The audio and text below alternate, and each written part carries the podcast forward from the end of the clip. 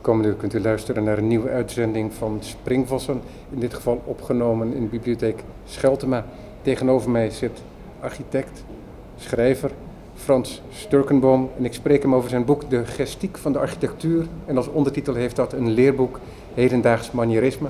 Opgenomen in een uh, prachtige verzameling boeken bijeengebracht door Best Verzorgde Boeken van 2017. Dat, als ik het goed heb, nu rondreist door China, die tentoonstelling. Oké, okay, oké, okay, ja. En dit boek is een viering van het ontwerp ook. En dat ontwerp, dat staat dan wel in dienst van het onderwerp. En dat woord manierisme eh, wordt daarin als het ware ook in het ontwerp uit de doeken gedaan. Wat dat zou kunnen zijn. Zoveel kun je ook zeggen misschien over jouw eh, schrijven. Omdat je veel verschillende bronnen citeert en je hebt een uh, vreugdevolle introductie van associaties met andere werken die langskomen. Dat kunnen gedichten zijn of composities. Dus in die zin is het ook een vieren in de ruime zin van cultuur en wat je daaraan kunt ontlenen. Ook ja. als architect of als architectuurtheoreticus. Ja. Daarmee is nog eigenlijk niks gezegd over het boek, want er is het een en ander te verklaren. De titel alleen al, wat verstaat men onder de gestiek in de architectuur en wat is een hedendaags manierisme. Want het oude manierisme, voortvloeiend uit wat wij dan tegenwoordig de hoogrenaissance noemen, is al een vloeibaar begrip bijna en een vloeibaar verschijnsel misschien ook wel. Het is een proberen te vangen met één woord van iets wat zoekt in beweging te zijn, zou je kunnen zeggen.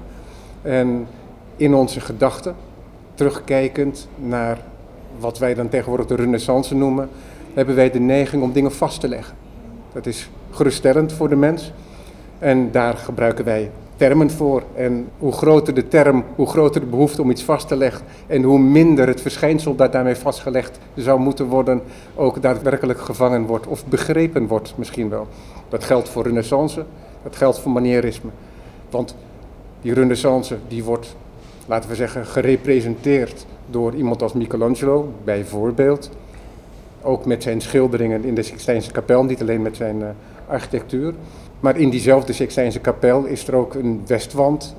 En daarin heeft diezelfde Michelangelo, ik geloof zo'n twintig jaar later, een enorme schildering aangebracht. Dat is een schildering die uit een andere periode lijkt te zijn. En van een andere hand misschien zelfs. Wellicht geïnspireerd door die jongere Michelangelo, maar dat is dan toch ook daadwerkelijk Michelangelo. En dat noemen wij dan de manieristische Michelangelo. Dus het kan ook verenigd zijn in één persoon. Dat komen we later in dit gesprek ook nog tegen. Een wat lange introductie, maar ik denk dat het die introductie behoeft omdat je het hedendaags probeert te verklaren. En dat is heel moeilijk, want we zitten nog midden in de beweging. We hebben nog niet de noodzakelijke afstand. En die afstand creëer jij door dat apparatus wat je aanhaalt, zoals ik al aangaf, van de cultuurgeschiedenis en andere disciplines. En dus ook de afstand creëert door naar achteren te gaan. En uiteindelijk doe je dat tot uh, met de, de peetvader van de architectuur zoals wij die kennen, dat is dan Vitruvius. Frans Turkenboom, dank voor je komst hier. Je bent zelf ook architect. Klopt. Ja, ik vond het uh, juist ook als architect interessant om dit boek te schrijven. Uh, je kunt dan heel dicht bij de materie blijven. En ook zeg maar, de overwegingen meenemen die architecten hebben bij het ontwerpen. Het gaat dus dan niet alleen om de kunsthistorische overwegingen. Um, het is denk ik interessanter om juist ook um, in de huid van de architect zelf te kruipen en, en te zien wat hem bezig gehouden heeft in een bepaald tijdperk. En de behoefte om dit boek te maken was in eerste instantie uh, voor mijzelf eens te kijken uh, waar wij vandaag de dag staan in de architectuur. We hebben in de 20e eeuw natuurlijk een aantal bewegingen gehad die min of meer al historisch zijn. De moderne beweging. Die ook niet geheel eenduidig is? Die ook absoluut niet eenduidig is. Nee, het zijn allemaal abstracties, die bewegingen. Daarna hebben we natuurlijk de uh, naoorlogse periode gehad, waarin we in eerste instantie een sterke reactie gehad hebben op die moderne beweging. In de forumbeweging, Team 10, En waarvan we nog steeds representanten hebben Ja, in de vorm van Herman Herzberger hier, Bijvoorbeeld. hier om de hoek en die ik ook vaak voor deze microfoons gesproken heb. En die je op een bepaalde manier ook wel de laatmodernen zou kunnen noemen. Zeker, ja, nee, die zetten het moderne erfgoed eh, door en hebben daar een draai aan gegeven, zeer nadrukkelijk. Ze zijn niet antimodern of postmodern, hè, dat zou je kunnen zeggen van de stroming die daarna komt. Die heel expliciet het eh, project van het moderne verweet dat zij de geschiedenis verwaarloosd hadden. En die een ironische houding ten opzichte van het moderne aannamen. Ofwel een historiserende houding. En, en die vooral eh, bekend geworden zijn in de architectuur eh, door het citeren van, eh, van andere architecturen uit het verleden. Ander groot verwijt was in die periode dat de stad genegeerd werd. De stad in zijn eh, historische verschijning, de stad als weefsel. Dat was natuurlijk eh, in de moderne beweging ehm, iets wat ehm, feitelijk weggevaagd kon worden. Hè. Als we denken aan de nieuwbouwplannen van Le Corbusier voor Parijs, dan zie je dat grote delen van de middeleeuwse stad uiteindelijk ehm, in zijn ontwerp voor de Cité Contemporain gewoon weggevaagd worden. Dus dat betekende niks. Dat was een, eh, een markante en duidelijk ja, begrensde periode, vind ik. En ik denk dat daarna een soort eh, architectuur ontstond die weliswaar een aantal keren een naam gehad heeft.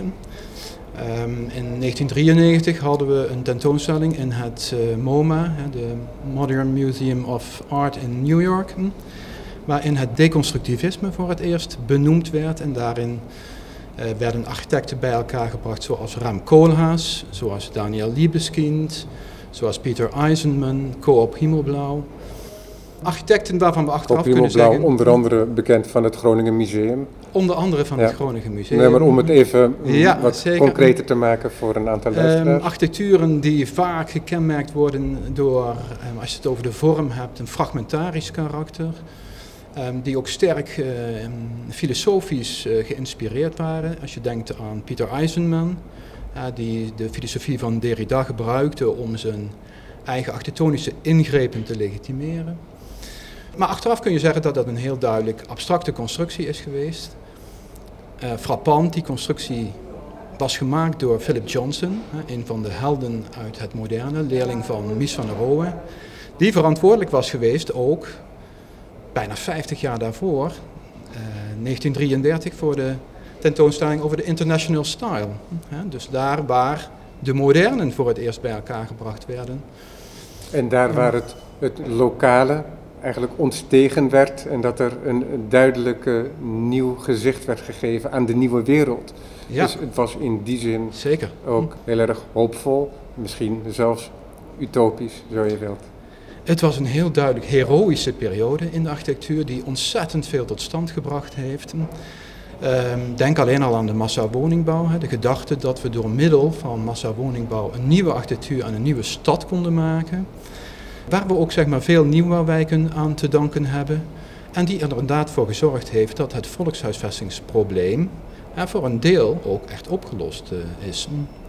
Dus het was inderdaad een hoopvolle periode, maar wel een periode waarvan we nu achteraf ook zeggen, ja, ehm, er zat een zo sterke internationale tendens in dat alles wat lokaal was, alles wat met het klimaat te maken zou kunnen hebben, allemaal genegeerd werd. Hè? Dus er werd gedacht in termen van prototypes. hm, Die herhaalbaar waren over een heel aardoppervlak en die zowel in Nederland als bij wijze van spreken Zuid-Amerika precies hetzelfde zouden zijn. hm. Dus dat was een, eh, een element waarin wij ons vandaag de dag niet meer zouden herkennen, denk ik. En ik denk dat het massale uiteindelijk ook betekende dat, ehm, zoals we dat in de eh, naoorlogse periode zien, er wijken ontstonden die onpersoonlijk werden. Waarin mensen, bewoners alleen maar nummers werden in eindeloos gestapelde woningbouw.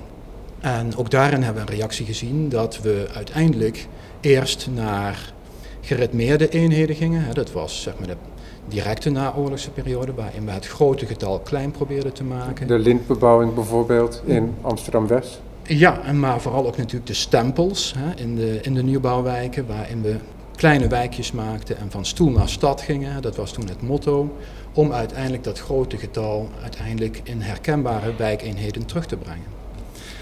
Onze periode kenmerkt zich, denk ik, heel sterk door het idee dat we daarin zelfs individualiteit hè, zouden kunnen brengen. En dat we in een idee van variabiliteit in de woningbouw uiteindelijk iedereen een eigen woning zouden kunnen geven die ook echt uniek is.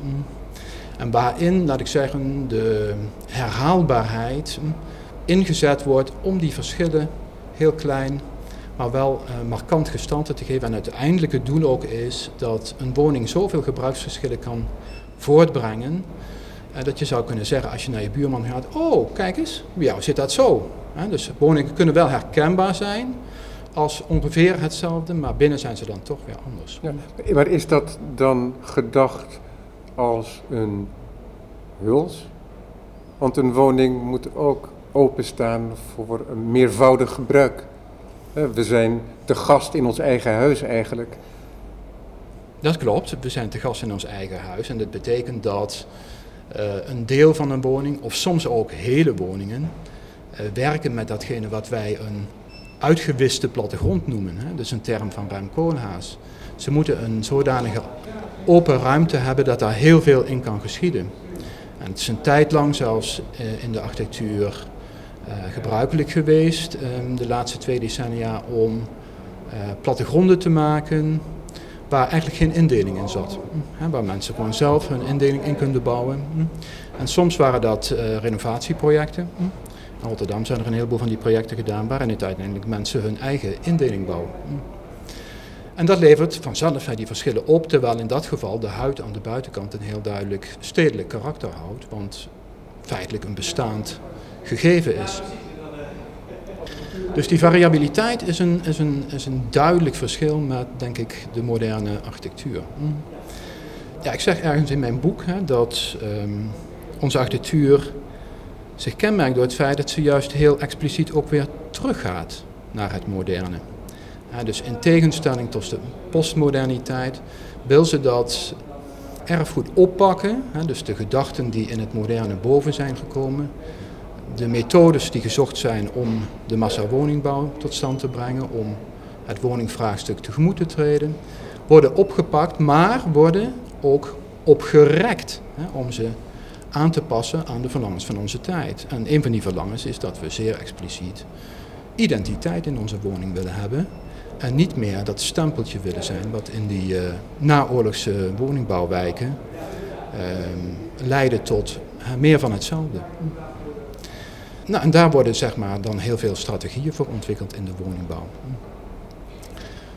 Het is een van de thema's die in mijn boek uh, samenhangen met het manierisme. Hè. Dus een bepaalde gedachtegoed oppakken, het vervolgens oprekken, deels vanuit ook een ongeloof hè, met de kracht die die middelen nog hebben, tegelijkertijd met een acceptatie dat het niet anders kan, hm, en vervolgens die middelen beproeven om te kijken hoe ver we daar vandaag de dag mee kunnen komen. En als het nodig is, die middelen ook te verdraaien. Um, dat is ook de kern, denk ik, in mijn boek van het idee van het manierisme.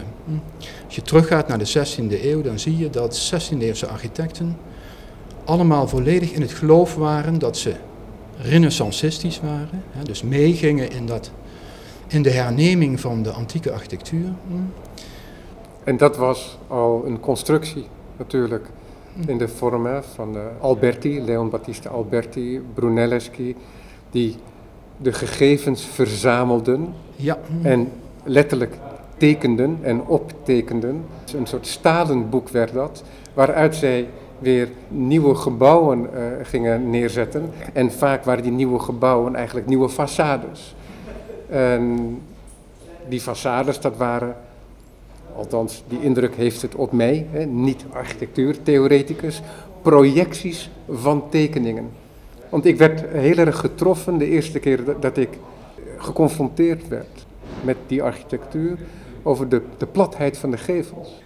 Dat klopt, ja. Dat is, dat is een heel. Uh, dat is mooi dat je dat uh, inderdaad zo zegt. Hm. De renaissancegevel is plat. Hm?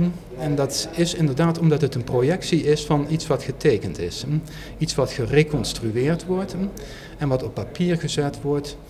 Maar, Dus, dus de opstand, de Dat is façade de is, is ja. duidelijk van steen, ja, maar je, er blijft altijd die connectie. En dat is een connectie die in de hedendaagse kunst een belangrijke rol speelt. Het idee van de projectie van het tweedimensionale in het driedimensionale en andersom. Een manierisme op zich zou je kunnen zeggen. Ja, en wat ik wilde zeggen is dat, je, dat het ook een belang had. hm, Hè, want we weten dat de renaissance-architectuur een architectuur was die nog op zoek was naar een verbinding met de kosmos. Het moest een ware architectuur zijn. En de perfecte verhoudingen die uiteindelijk in de gevel aan de orde waren, hè, waren weerspiegelingen van verhoudingen die in de kosmos ook te vinden waren. En ze had dus een representatief karakter. Bovendien werd daar dan de geometrie, de perfecte geometrie, ingezet als het middel om uiteindelijk ook tot die orde, die perfecte orde te komen. Wat heel interessant is, hoe jij het nu zegt, is alsof het een vanzelfsprekendheid is. En ook daar is het weer dat je in verschillende tijden, dat daar verschillend naar gekeken wordt. Want er is heel lang naar die periode gekeken als een manier waarop ehm, architecten op een vrij steriele manier een formalistisch spel speelden met hun blokkendoos.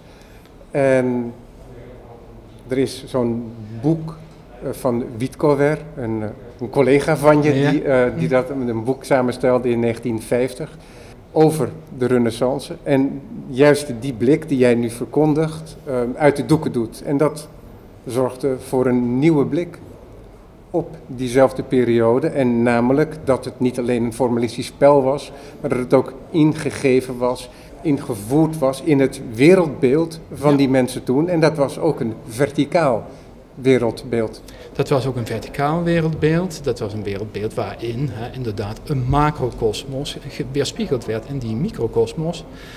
En dat is een ander aspect wat terugkomt in dat platte wat jij noteert in die renaissancegevel. Kijk, een echt sculpturale gevel, daarin kun je nooit zeg maar, de juiste verhoudingen waarnemen, omdat je min of meer gedwongen wordt zo'n gevel lateraal of schuin waar te nemen. En dan vervormen de proporties. hm, En dan zijn ze ook niet meer geldig. hm. En dat betekent dat, ehm, dat men ook absoluut die gevel zo vlak mogelijk probeerde te houden. Albertje is een heel goed voorbeeld met het Palazzo Rucellai, maar ook met al zijn tekeningen in, de, in het traktaat. Die moeten allemaal inderdaad. hm, Het gaat om een platte architectuur, om een afbeelding van inderdaad een architectuur die men probeerde te reconstrueren. Ja, dus de puurheid is dat slechts ten dele. Je zou dat zelfs al in het vocabulaire een manierisme kunnen noemen. Eh, ja, in de zin dat het een, een, een zeer nadrukkelijke artificiële constructie is. Ja. zo zou je dat kunnen zeggen. Ja. Maar als je naar het historisch manierisme kijkt, dan zie je dat er toch wel een heel duidelijk verschil begint te ontstaan. Eh, Want die gevel wordt vervolgens toch eh, gelezen als iets waarachter een wereld schuil gaat. En dat is precies het moment waarop we inderdaad naar Michelangelo moeten gaan. Michelangelo die niet alleen maar schilder was en beeldhouwer, maar die vrij laat in zijn carrière ook besloot om nog uh, architect te worden. Het is sowieso verbazingwekkend hoe heel veel kunstenaars uiteindelijk langzamerhand omgeschoold worden tot architect in die periode. Ja, dat, het was natuurlijk de tijd geweest van het universele genie. En uh, de meesten vonden dat ze het ook allemaal moesten kunnen. En ik denk dat daar nog steeds zo'n achtergrond in zit. Dat een architectuur ook een geschilderde architectuur kan zijn. En dat we natuurlijk ook uh, in, de, in de renaissance zelf veel schilders gehad hadden die juist in de um, constructie van het perspectief, hè, een van die andere grote uitvindingen uit de renaissance, geschilderde architectuur maakten. En de neiging om van schilder over te stappen, denk ik, naar het architectenvak. Um, ja, die stap moet niet heel groot geweest zijn, denk ik. En vandaar dat we inderdaad veel, veel schilders aantreffen, ook in, de, in het Cinquecento, waarin uh, die uiteindelijk ook architect worden. Michelangelo is er inderdaad een eminent voorbeeld van. En hij heeft wel eens gezegd dat hij dat een fantastische uh, sprong vond. En jij komt zojuist met Michelangelo op de proppen om een contrast te zetten met wat ik dan eventjes om te prikken zei. Ja, ja die hoge renaissance die heeft ook al manieristische trekken.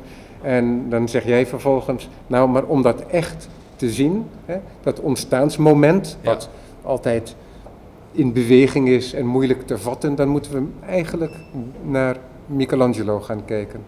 Ja, want Michelangelo is de gevel, degene die de gevel, hm, laat ik zeggen, het architectonische vlak in zijn algemeenheid, de opstand in de architectuur, voor het eerst in beweging brengt. En die hem ook gaat zien, ja, bijna als een torso, hè, dus als een sculpturaal gegeven, maar wel met echt architectonische middelen. Hè. Dus de, de architectonische orde, het hoofdgestel, met zijn kolommen, zijn pilasters, zijn architraaf en alles wat daarboven zit, het fronton, zijn voor hem het moment om zeg maar een, te komen tot een, een, een diepte in die gevel, waarin een soort spel gespeeld wordt met een vermoeden van krachten.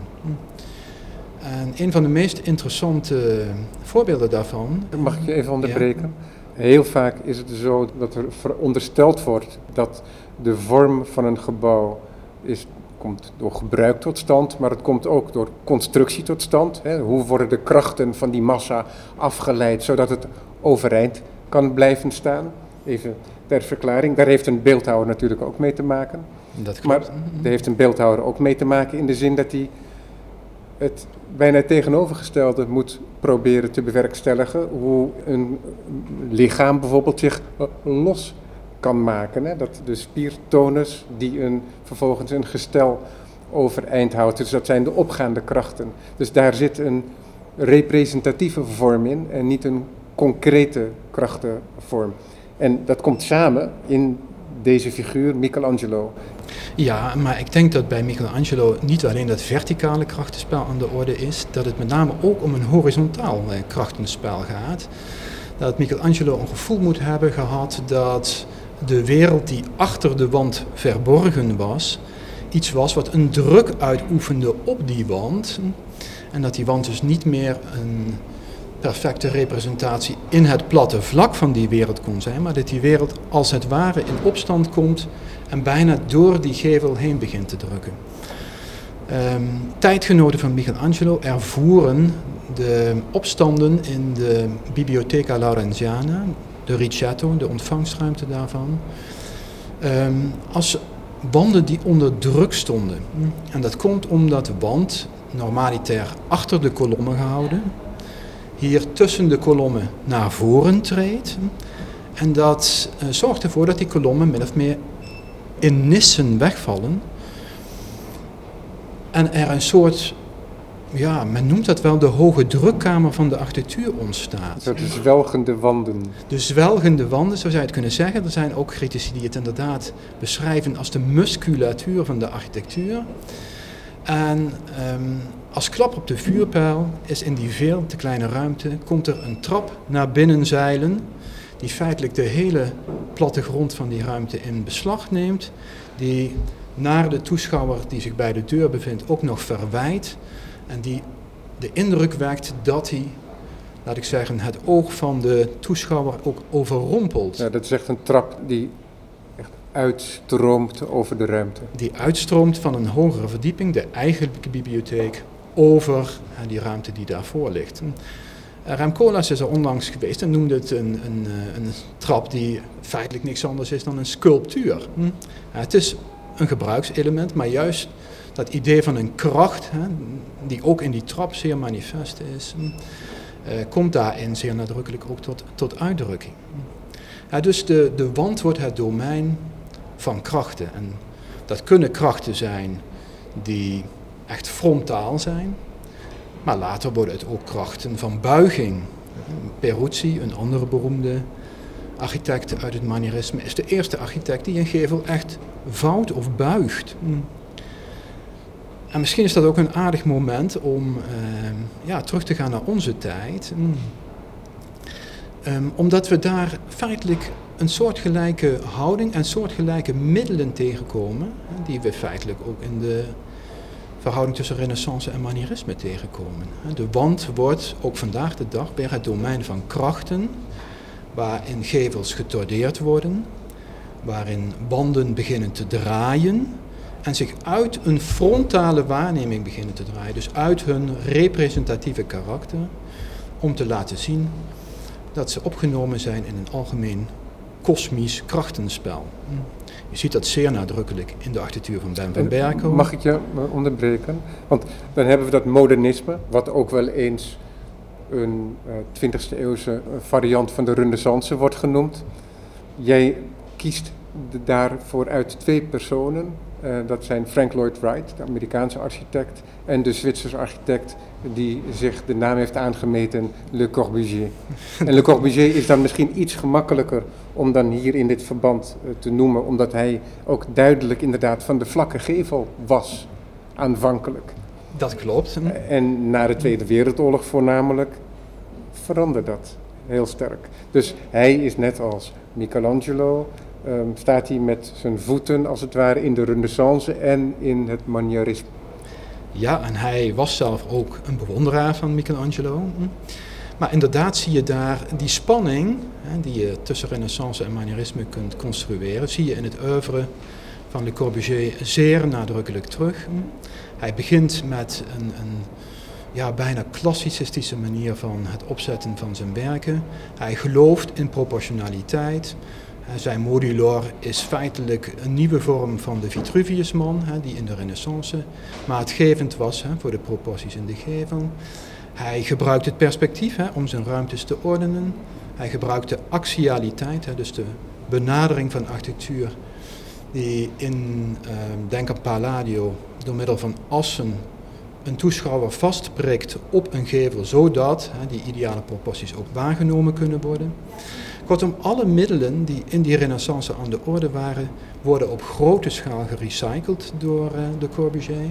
Hij noemt de geometrie het beest van de moderne architectuur. Hè. Het enige middel, het intellectuele middel om de chaotische stad onder controle te krijgen. En die vroege ontwerpen getuigen daar allemaal um, buitengewoon sterk van. En wat is, dat is mooi omdat je dat nu zo zegt. En daarom ging ik eigenlijk ook terug naar de Corbusier. Want je hebt het over controle. En zojuist eh, heb je het in verband dan met de hedendaagse variant van dat manierisme. Heb je het over het loslaten van krachten. Hè, van kosmische krachten nam je zelfs in de mond. Ja, het is een, een doos van Pandora die, uh, ja. die open gaat ja, we kwamen natuurlijk in, in het moderne uit de 19e eeuw. En een van de grote opgaves van de architecten van het moderne was om die chaotische 19e eeuwse stad onder controle te brengen. Hè. Die stad die uh, vervuild was, die chaotisch was. En daardoor, daarvoor werd het uh, middel van de ruimte, de driedimensionale ruimte, ingezet. De stad werd georganiseerd in drie dimensies, horizontaal en verticaal. Werd gedifferentieerd, hè, dus in functies en zoneringen maar ook in verkeersstromen die gestapeld werden in plaats van samenvielen.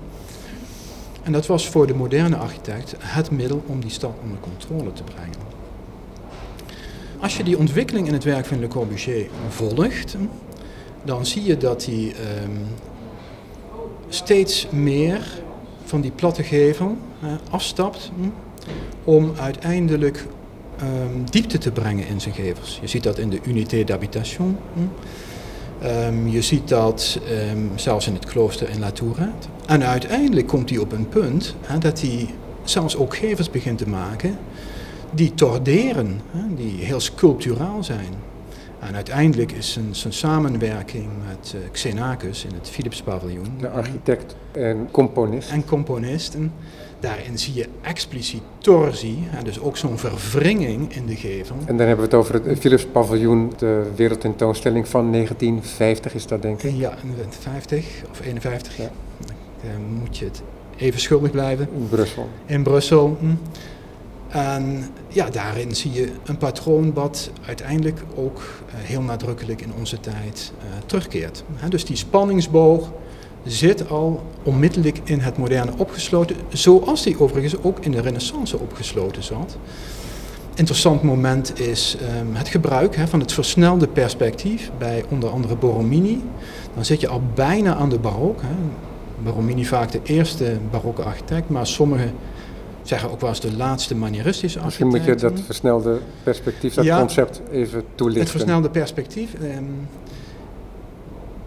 de renaissance was de tijd waarin het perspectief uitgevonden werd. Eerst als een schilderkunstig middel om tot een ware afbeelding van de ruimte te komen. Um, al in de renaissance zie je dat architecten de behoefte te krijgen om dat perspectief te manipuleren. Om te kijken of je dat kunt versnellen en vertragen. Dat wil zeggen of je een object dat op een bepaalde afstand in de ruimte staat, verder weg kunt laten lijken of dichterbij kunt halen. Dat kan interessant zijn op het moment dat je in de stad niet zoveel ruimte hebt. En dat je bijvoorbeeld, zoals Bramante dat gedaan heeft, het volledige koor van een kerk moet samenvatten in een, diepte van 1 meter. ja. meter ja, ja. En eh, dat levert natuurlijk een enorme verwringing op, maar in de blik lopend door het schip van zo'n kerk zie je dat niet. En dat is een vorm van versneld perspectief. Eh, dat later ook in de architectuur van eh, Borromini beproefd wordt. En waarvan je misschien ook zou kunnen zeggen dat het onze tijd ook wel weer terugkomt in het feit dat heel veel van die wanden van de visuele piramide in het perspectief hm, gemanipuleerd worden in de architectuur van Zaha ja, En in het geval van Borromini heeft dat niet meer dan die noodzaak die het had in het zojuist genoemde voorbeeld, maar daar was het meer het idee van grandeur, om een iets groter voor te laten stellen dan het daadwerkelijk was. Het, uh, het is een, um, in het geval van Borromini in zijn Galleria Spada is het een, uh, een beeldhouwwerk wat waargenomen wordt. En waarin in een ruimte van 8 meter een diepte samengevat is van ongeveer 40 meter. Waardoor dat beeld veel verder weg lijkt te staan en de ruimte dus ook oneindig veel ruimer.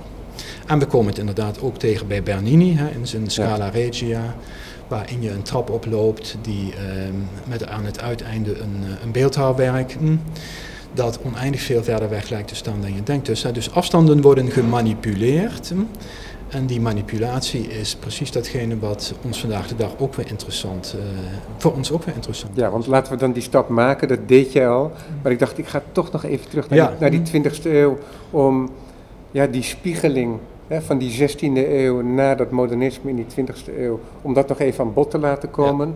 Maar dat alles, dat stel je eigenlijk in het werk om te kijken naar die hedendaagse architectuur. Je bent hedendaagse architect en het interesseert jou wat hier gebeurt en het is interessant om daar grip op te krijgen, om daar begrip van te krijgen. Ook in je rol als docent. Precies, zeker. Hm. Ik wilde eigenlijk inderdaad een diagnose maken hè, van de architectuur van deze tijd. Om te kijken met wat voor begrippen wij deze tijd zouden kunnen vatten. Um, dat is denk ik in het onderwijs een, een uh, belangrijk gegeven.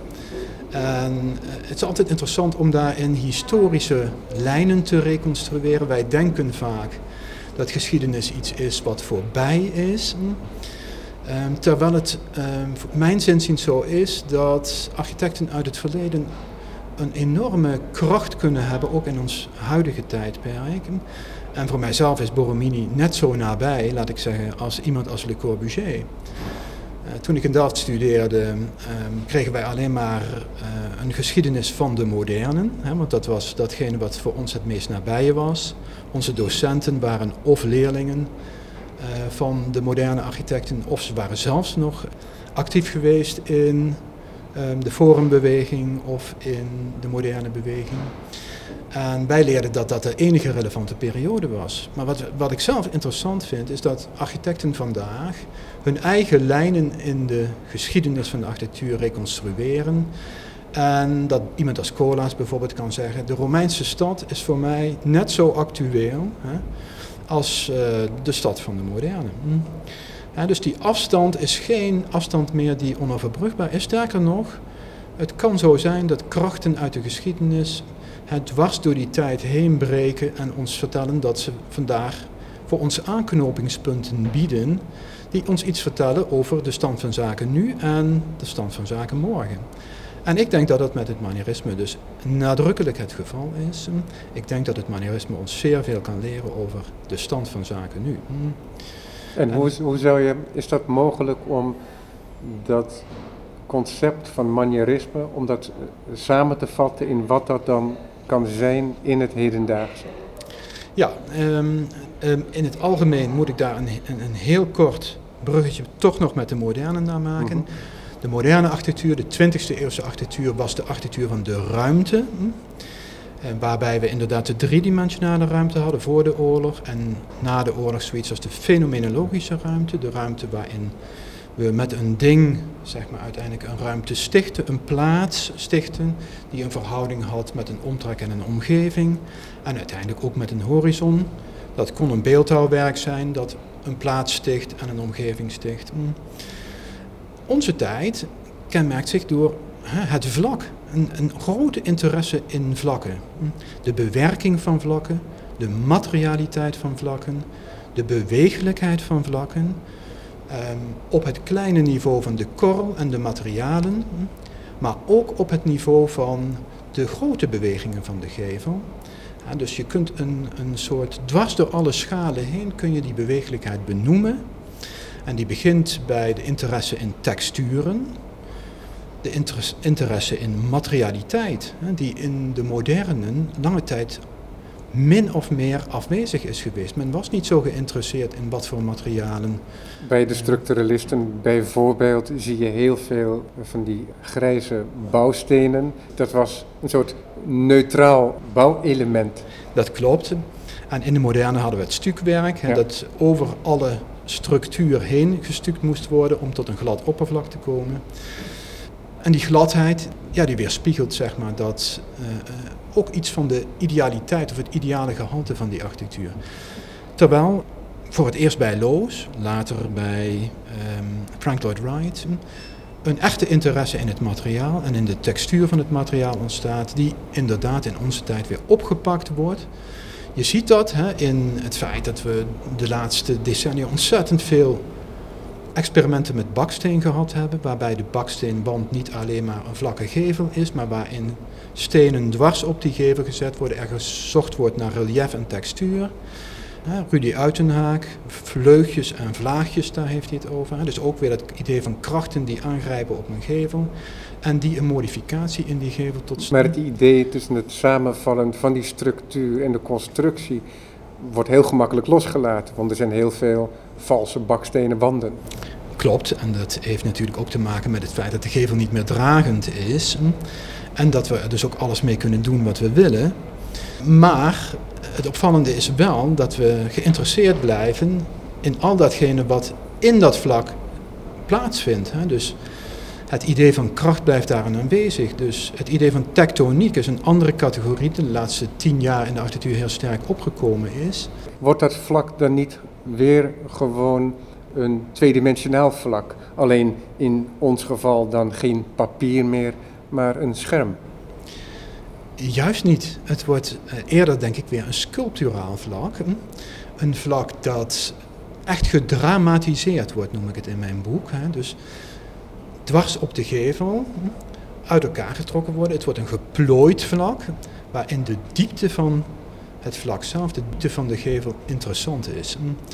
En vandaar dat um, architecten uit wat we dan tegenwoordig misschien de Amsterdamse school, de nieuwe Amsterdamse school zouden kunnen noemen, altijd op zoek zijn naar relief in dat vlak, waarin inderdaad structuren aangebracht worden, waar je een vermoeden van zou kunnen hebben dat daarachter bijvoorbeeld inderdaad vloeren en, en wanden zouden kunnen zetten. Maar als de gevel vrij is van datgene wat erachter plaatsvindt, hm, dan is hij ook vrij om geplooid te kunnen worden. En dan is hij ook vrij om het oog van degene die er in de stad langs gaat te vangen. En dan kan hij ook heel bewegelijk worden. Ja, dus het is een dramatisering? Het is een dramatisering van alle vlakken van de architectuur. Niet alleen van de gevel, hm? ook van de wanden en vloeren. Hè, die in een soort metamorfose gevangen raken. Waarin vloeren wanden worden, opnieuw vloeren worden. En je, echt je, je beschrijft nu met je hand eigenlijk een gebouw van oma. Een gebouw van oma inderdaad. Ehm, bijvoorbeeld de bibliotheken van Justieu in Parijs. Maar er zijn heel veel van dit soort gebouwen gemaakt. Waarin vloeren overgaan in wanden en waarin een bewegelijke plattegrond ontstaat. In de stad waarin feitelijk hè, de straat naar binnen gehaald wordt in een gebouw. Opgevouwen wordt en op die manier een intensivering van programma met zich meebrengt en dus ook een verlevendiging van het bouwwerk. Vaak gekoppeld ook aan de terugkeer van de trap, hm, die in de moderne beweging heel vaak buiten het bouwwerk gehouden werd, in een kolom naast het bouwwerk geplaatst werd, als sculptureel element wel een waarde had, maar in het bouwwerk niets betekende. Het was de snelste verbinding van A naar B. En nu wordt de trap echt een theater precies zoals dat in de architectuurgeschiedenis in de tijd van het manierisme ook voor het eerst plaatsvond. Hè. De trap wordt in het manierisme voor eerst een kunstwerk.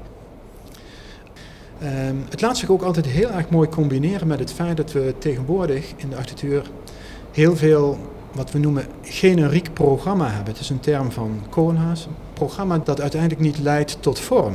vroeger dachten we, nou inderdaad, de vorm komt voort uit datgene wat in het bouwwerk zit. Er is een soort organisch verband tussen binnen en buiten. Koolhaas heeft die banden definitief doorgesneden en die heeft gezegd, nee, we kunnen iedere gevel plakken voor een bouwwerk. Hm.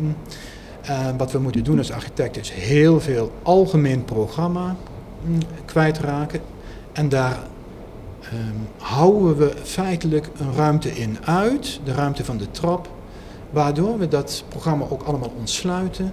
En dat wordt dan de kern van het bouwwerk, die inderdaad een, een stedelijke of publieke ruimte is, die uiteindelijk um, al die ruimtes aan elkaar koppelt, uh, maar ook echt vaak een soort stedelijk programma met zich meebrengt. Mm.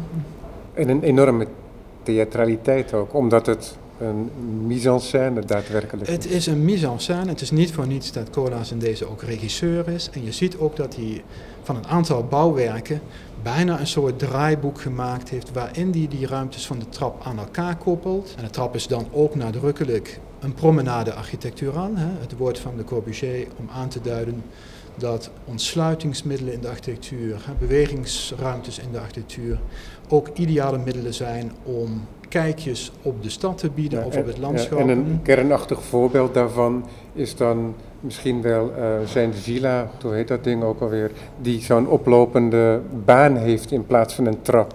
Waardoor je langzamerhand een geleidend perspectief krijgt, een filmisch perspectief zo je wilt, over landschap, maar ook over de architectuur waar je zelf in beweegt. Dat klopt. En een heel mooi voorbeeld is natuurlijk ook de ambassade in Berlijn, hè, waar je omhoog loopt van door Oma. de ambassade, ook van Oma, Rem Koolhaas.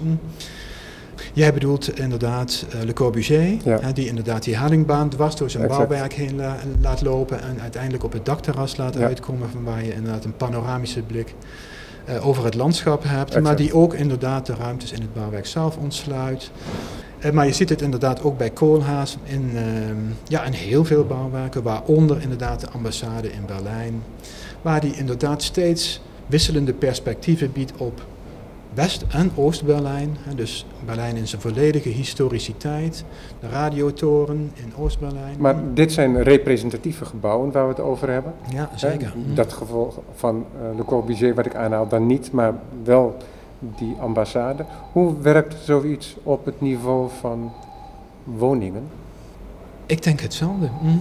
He, dus um, heel interessant is dat een van de ontwerpen van Koolhaas um, voor een woning hm, uiteindelijk opgeblazen is tot het ontwerp voor het Casa da Musica in um, Porto. Hm. Ja, dat is een voorbeeld wat je aanhaalt, inderdaad. Inderdaad, en dat betekent ook... Hij heeft een, een villa ontworpen en principes van die villa, die heeft hij ook toegepast. Sterker nog, hij heeft exact dezelfde vorm heeft hij toegepast. Hij heeft zeg maar feitelijk het ontwerp opgeblazen hm, tot een uh, schaal, ik weet niet hoeveel keer groter, maar ik denk tien keer groter. Hm. En vervolgens heeft hij daar dus een nieuw programma in geduwd, laat ik het zo zeggen, onbeleefd. Hm. En tenslotte heeft daar een foyer in uitgespaard en een aantal zalen. En dat geeft dus aan dat zeg maar die... Uh, de functie en het gebruik volkomen losstaan van de vorm zelf. De vorm is willekeurig. Het enige dat echt interessant is, is de ensenering zeg maar, van de publieke ruimte in het gebouw. En de manier waarop die door de huid heen aansluit bij de stad zelf.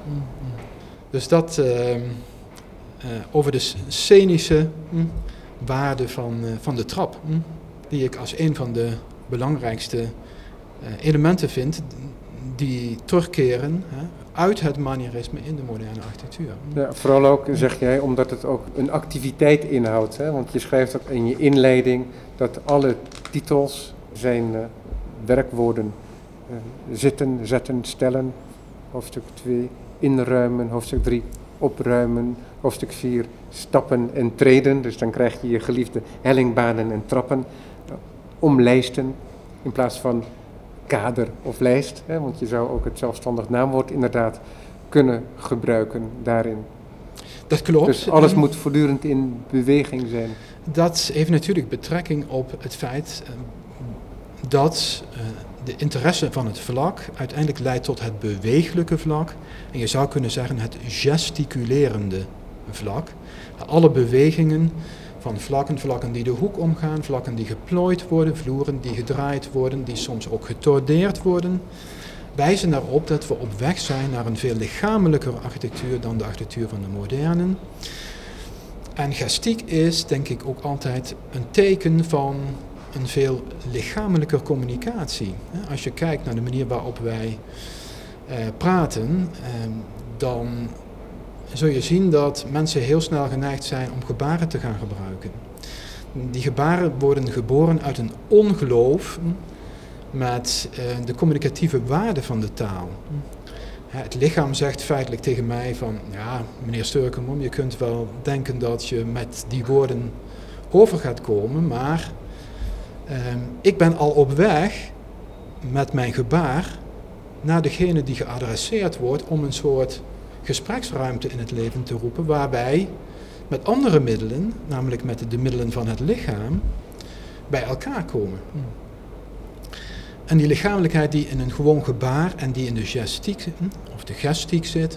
Ik ben zuiderlang, dus ik uh, vergis mij vaak. Um, die in de gestiek zit, die zie je ook in de architectuur van vandaag. Hè. Dat bewegelijke vlak is een materieel, lichamelijk vlak dat probeert door andere middelen de toeschouwer te overreden dan door de zuiver rationele middelen van renaissance en modernisme onder andere het middel inderdaad van het materiaal, dat intens moet zijn en dat ons moet aanspreken, maar ook door middel van een architectuur die om ons heen beweegt, hè, dat is die gestiek die erin zit. Dat is interessant, want ook bij Aldo van Eyck en ook bij Herman Hersberger vind je dergelijke theatrale elementen al. Daar zitten zeker theatrale elementen in, um, maar die zitten minder in het vlak en meer in de... Ja, die zijn erin geplaatst als het Ja, klopt. Vaak in, meer in het idee van de elementen. Er zit ja. wel degelijk ook een tektonische element in en een structureel element. Uh, maar in het huidige tijdperk is het vooral inderdaad het vlakmatige en de bewegingen van het vlak die ons op allerlei manieren lichamelijk in de architectuur moeten betrekken. En is dat nog iets wat in wording is? Je, gaat, je gaat iets terug ook hè, met de, de fantastische Scarpa. Ja, ja, zeker. Ja, Scarpa is denk ik een, een, een manierist bij uitstek in, in alles wat hij gedaan heeft. En je kunt uh, bijna al zijn, zijn gestes herleiden tot datgene wat ook in het manierisme aan de orde geweest is. En hij was ook typisch een manieristische figuur. vaak wordt de, de, de manieristische kunstenaar vergeleken met iets van een verrader. Hm. Hij is degene die het erfgoed oppakt, omdat hij er niet omheen kan. En een grillig spel gaat spelen met de zuivere Precies. representatie. Sterker nog, ze inderdaad bereid is uh, ze te vervormen. Ja, en, en de, degene die zuiver in de leer is, die zal zeggen perverteren. Hm. Inderdaad, en Scarpa is zo iemand die uh, helemaal modern, hè, want uh, hij gebruikt dezelfde abstracties. Maar als je kijkt naar zijn gebruik van de geometrie, dan, dan zie je dat hij op allerlei mo momenten probeert de zuivere geometrie echt te eroderen bijna. Hè. En ook heel gek, wat ik heb gezien in een van zijn ontwerpen in Venetië, is dat hij de ruimte ook uh, klapt. Dus dat hij verticale en horizontale, die behandelt hij op dezelfde manier. En dat hij ook het spel met die schaal door blijft spelen. Zoals je zou kunnen doen in een droedel, terwijl je die geometrisch tekent op je notitieblad. Ja, ja, is een van de frappante dingen uit het manierisme, dat we dwars door de schalen heen gaan. En, dat, en uh, ook, zou je kunnen zeggen, een enorme versnelling op die manier uh, teweeg kunnen brengen. Ja, zeker, ja. Uh, heel mooi in de bibliotheek in, in Arnhem waar um, trappen gebruikt worden. Hè? Het werk van uh, um, Michiel Riedijk en Willem-Jan Neutelings. Mm. Waarin tredes gebruikt worden als tredes van trappen, tredes gebruikt worden als podia, waarin tredes gebruikt worden als tribunes, waarin tredes als getrapte ruimtes terugkeren. Kortom, echt door, door alle schalen heen, dat getrapte gebaar waar je het over hebt, het omzetten van een vloer in een opstand, terugkeert. Hm, dat is, dat is uh, heel karakteristiek, die, uh, ja, dat ik zeg, die ambiguïteit die in al die elementen zit. En die bij Scarpa zeker ook aan de orde is. En die je ook weer kunt herleiden tot het tijdperk van het manierisme, waar zekere elementen Ehm, zoals bijvoorbeeld de krul, gebruikt worden om allerlei architectonische elementen zich te laten uitrollen. Je hebt in het werk van Michelangelo sleutelstenen die uit een klein krulletje zich ontvouwen, maar je hebt ook um, frontons, ronde frontons, die uit eenzelfde gebaar met een krul voor. Ja, het is ontzettend interessant dat één motief hm, dat je daaruit een hele reeks architectonische motieven kunt afleiden. Ja, want wat heel erg opvallend is in je boek, is dat je iets doet ehm, wat niet heel populair is. En dat is iets wat eigenlijk veronachtzaamd wordt vaak in de beschouwingen over het moderne. Dus ehm, met betrekking tot de renaissance kunnen we het wel velen. Um, en dat misschien ook pas sinds de jaren 50, sinds dat boek van Wietkover. Uh, namelijk die verbinding met de verticaliteit, die verbinding met met de hemel en wat wij daarin lezen. Of dat nou God of de goden zijn of een onbepaalde voorzienigheid. En dat speelde ook een rol bij heel veel modernen. Dat God in ieder geval voor Mondriaan als beeldend kunstenaar, maar dat wordt door veel hedendaagse conservatoren een beetje weggemoffeld. En van Mondriaan wordt dan een formalist gemaakt, zou je kunnen zeggen. En wat jij doet, is dat je die tectoniek en dat manierisme en al dat golven en gaan bijna verbindt als het ware met de vibrerende sterrenhemel van Vincent van Gogh. Waar ook die verticaliteit bestaat. En die waarde, die ken jij ook toe aan die architectuur, aan die vibrerende architectuur. Ja, mijn zinziens is eh, het vlak van de hemelkoepel, is het laatste vlak hm, waar de architectuur dan uiteindelijk betrekking op krijgt. Ja, want je had eerder had je het al even over de kosmische krachten. Ja, en, en wat, wat interessant is, is dat um, we in de moderne tijd een tijd lang hebben moeten doen zonder het silhouet. Hm. En eh, de, de verhouding van de moderne ten opzichte van de hemelkoepel was ook in zekere zin zo'n spiegelbeeldige relatie, hè, die je zelf ook aanhaalt, hm, waarin zeg maar, die ehm, hemelkoepel via een vlak dak min of meer teruggebracht wordt hm, eh, in de architectuur. Maar ze was wel degelijk een element van de genieting in het moderne. Als je kijkt naar het werk van Le Corbusier, dan zul je zien dat alles erop gericht is om uiteindelijk op het dakterras te komen, om die, die sterrenhemel ook uiteindelijk te kunnen ervaren. En je zou kunnen zeggen dat dat dakterras de eigenlijke huiskamer is van de moderne bewoner van het bouwwerk, die feitelijk die hemelkoepel ook bereidt. Hè. De, het bouwwerk was in die tijd natuurlijk ook een vehikel, een voertuig waarmee we zeg maar, die, uh, die sterrenhemel ook uiteindelijk bevoeren. Wat interessant is in onze tijd is dat hè, dat silhouet terugkeert en dat we daarmee die hemel opnieuw naar de architectuur toetrekken. En dat silhouet dat wordt dan gecreëerd door de welvingen van de gevels. Ja, denk aan uh, de nieuwe Elbe Philharmonie van uh, Herzog en de Baron, ja. die hun silhouet echt zien als de afdruk van een wolk. En waarin de gevel. Um, ja, en die bijna een godenverblijf hebben gecreëerd bovenop een pakhuis. Boven het symbool pakhuis, van de handel. Ja, ja, zo kun je het heel mooi zeggen, ja, inderdaad. En waarin zeg maar die weersomstandigheden ook bijna in die mistigheid van die gevel en die kleine golfjes hè, die ook in het relief van de gevel zitten terugkeren. Ja, dus het weer en de hemelkoepel zijn elementen geworden die nu ook heel fysiek terugkeren in het bouwwerk. Koolhaas snijdt heel bewust zijn gevel in Rotterdam in de Rotterdam, het grote kantoorgebouw, open om de achterkant, die hemel, te laten doorschemeren. En op het moment dat hij die stad zelf enorm intensiveert met een ongelooflijke hoeveelheid programma, onmiddellijk in verband te brengen met die hemelkoepel die daarachter zit. En ja, om die zon door te laten schijnen. En, en inderdaad daarmee een silhouet te laten aftekenen en een krachtenspel van voor- en achtergrond, waarmee we weer terechtkomen bij een beeldspraak afkomstig uit de schilderkunst. Ja, Ja, precies. Frans Turkenboom, ik dank je hartelijk. We kunnen niet alles bespreken, niet het hele boek bespreken, maar we hebben al een heel rijk gesprek gehad. Veel kort aan moeten stippen, maar ik hoop toch ook een eh, inspirerende wandeling door je boek. Dank je wel. Jij bedankt.